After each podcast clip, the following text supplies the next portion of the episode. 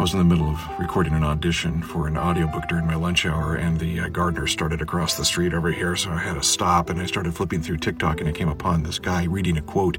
Um, and I was like, oh man, that's so pertinent because it had to do with critics. And, you know, as an audiobook uh, narrator, you get reviews on the audiobooks that you narrate, and you can choose to not look at them or you can choose to look at them. It's entirely up to you.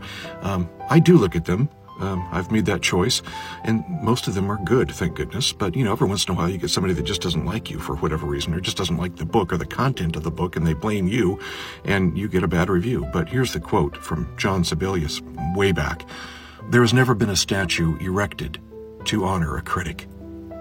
I love that quote. I'm going to put that someplace in here so I can keep looking at it.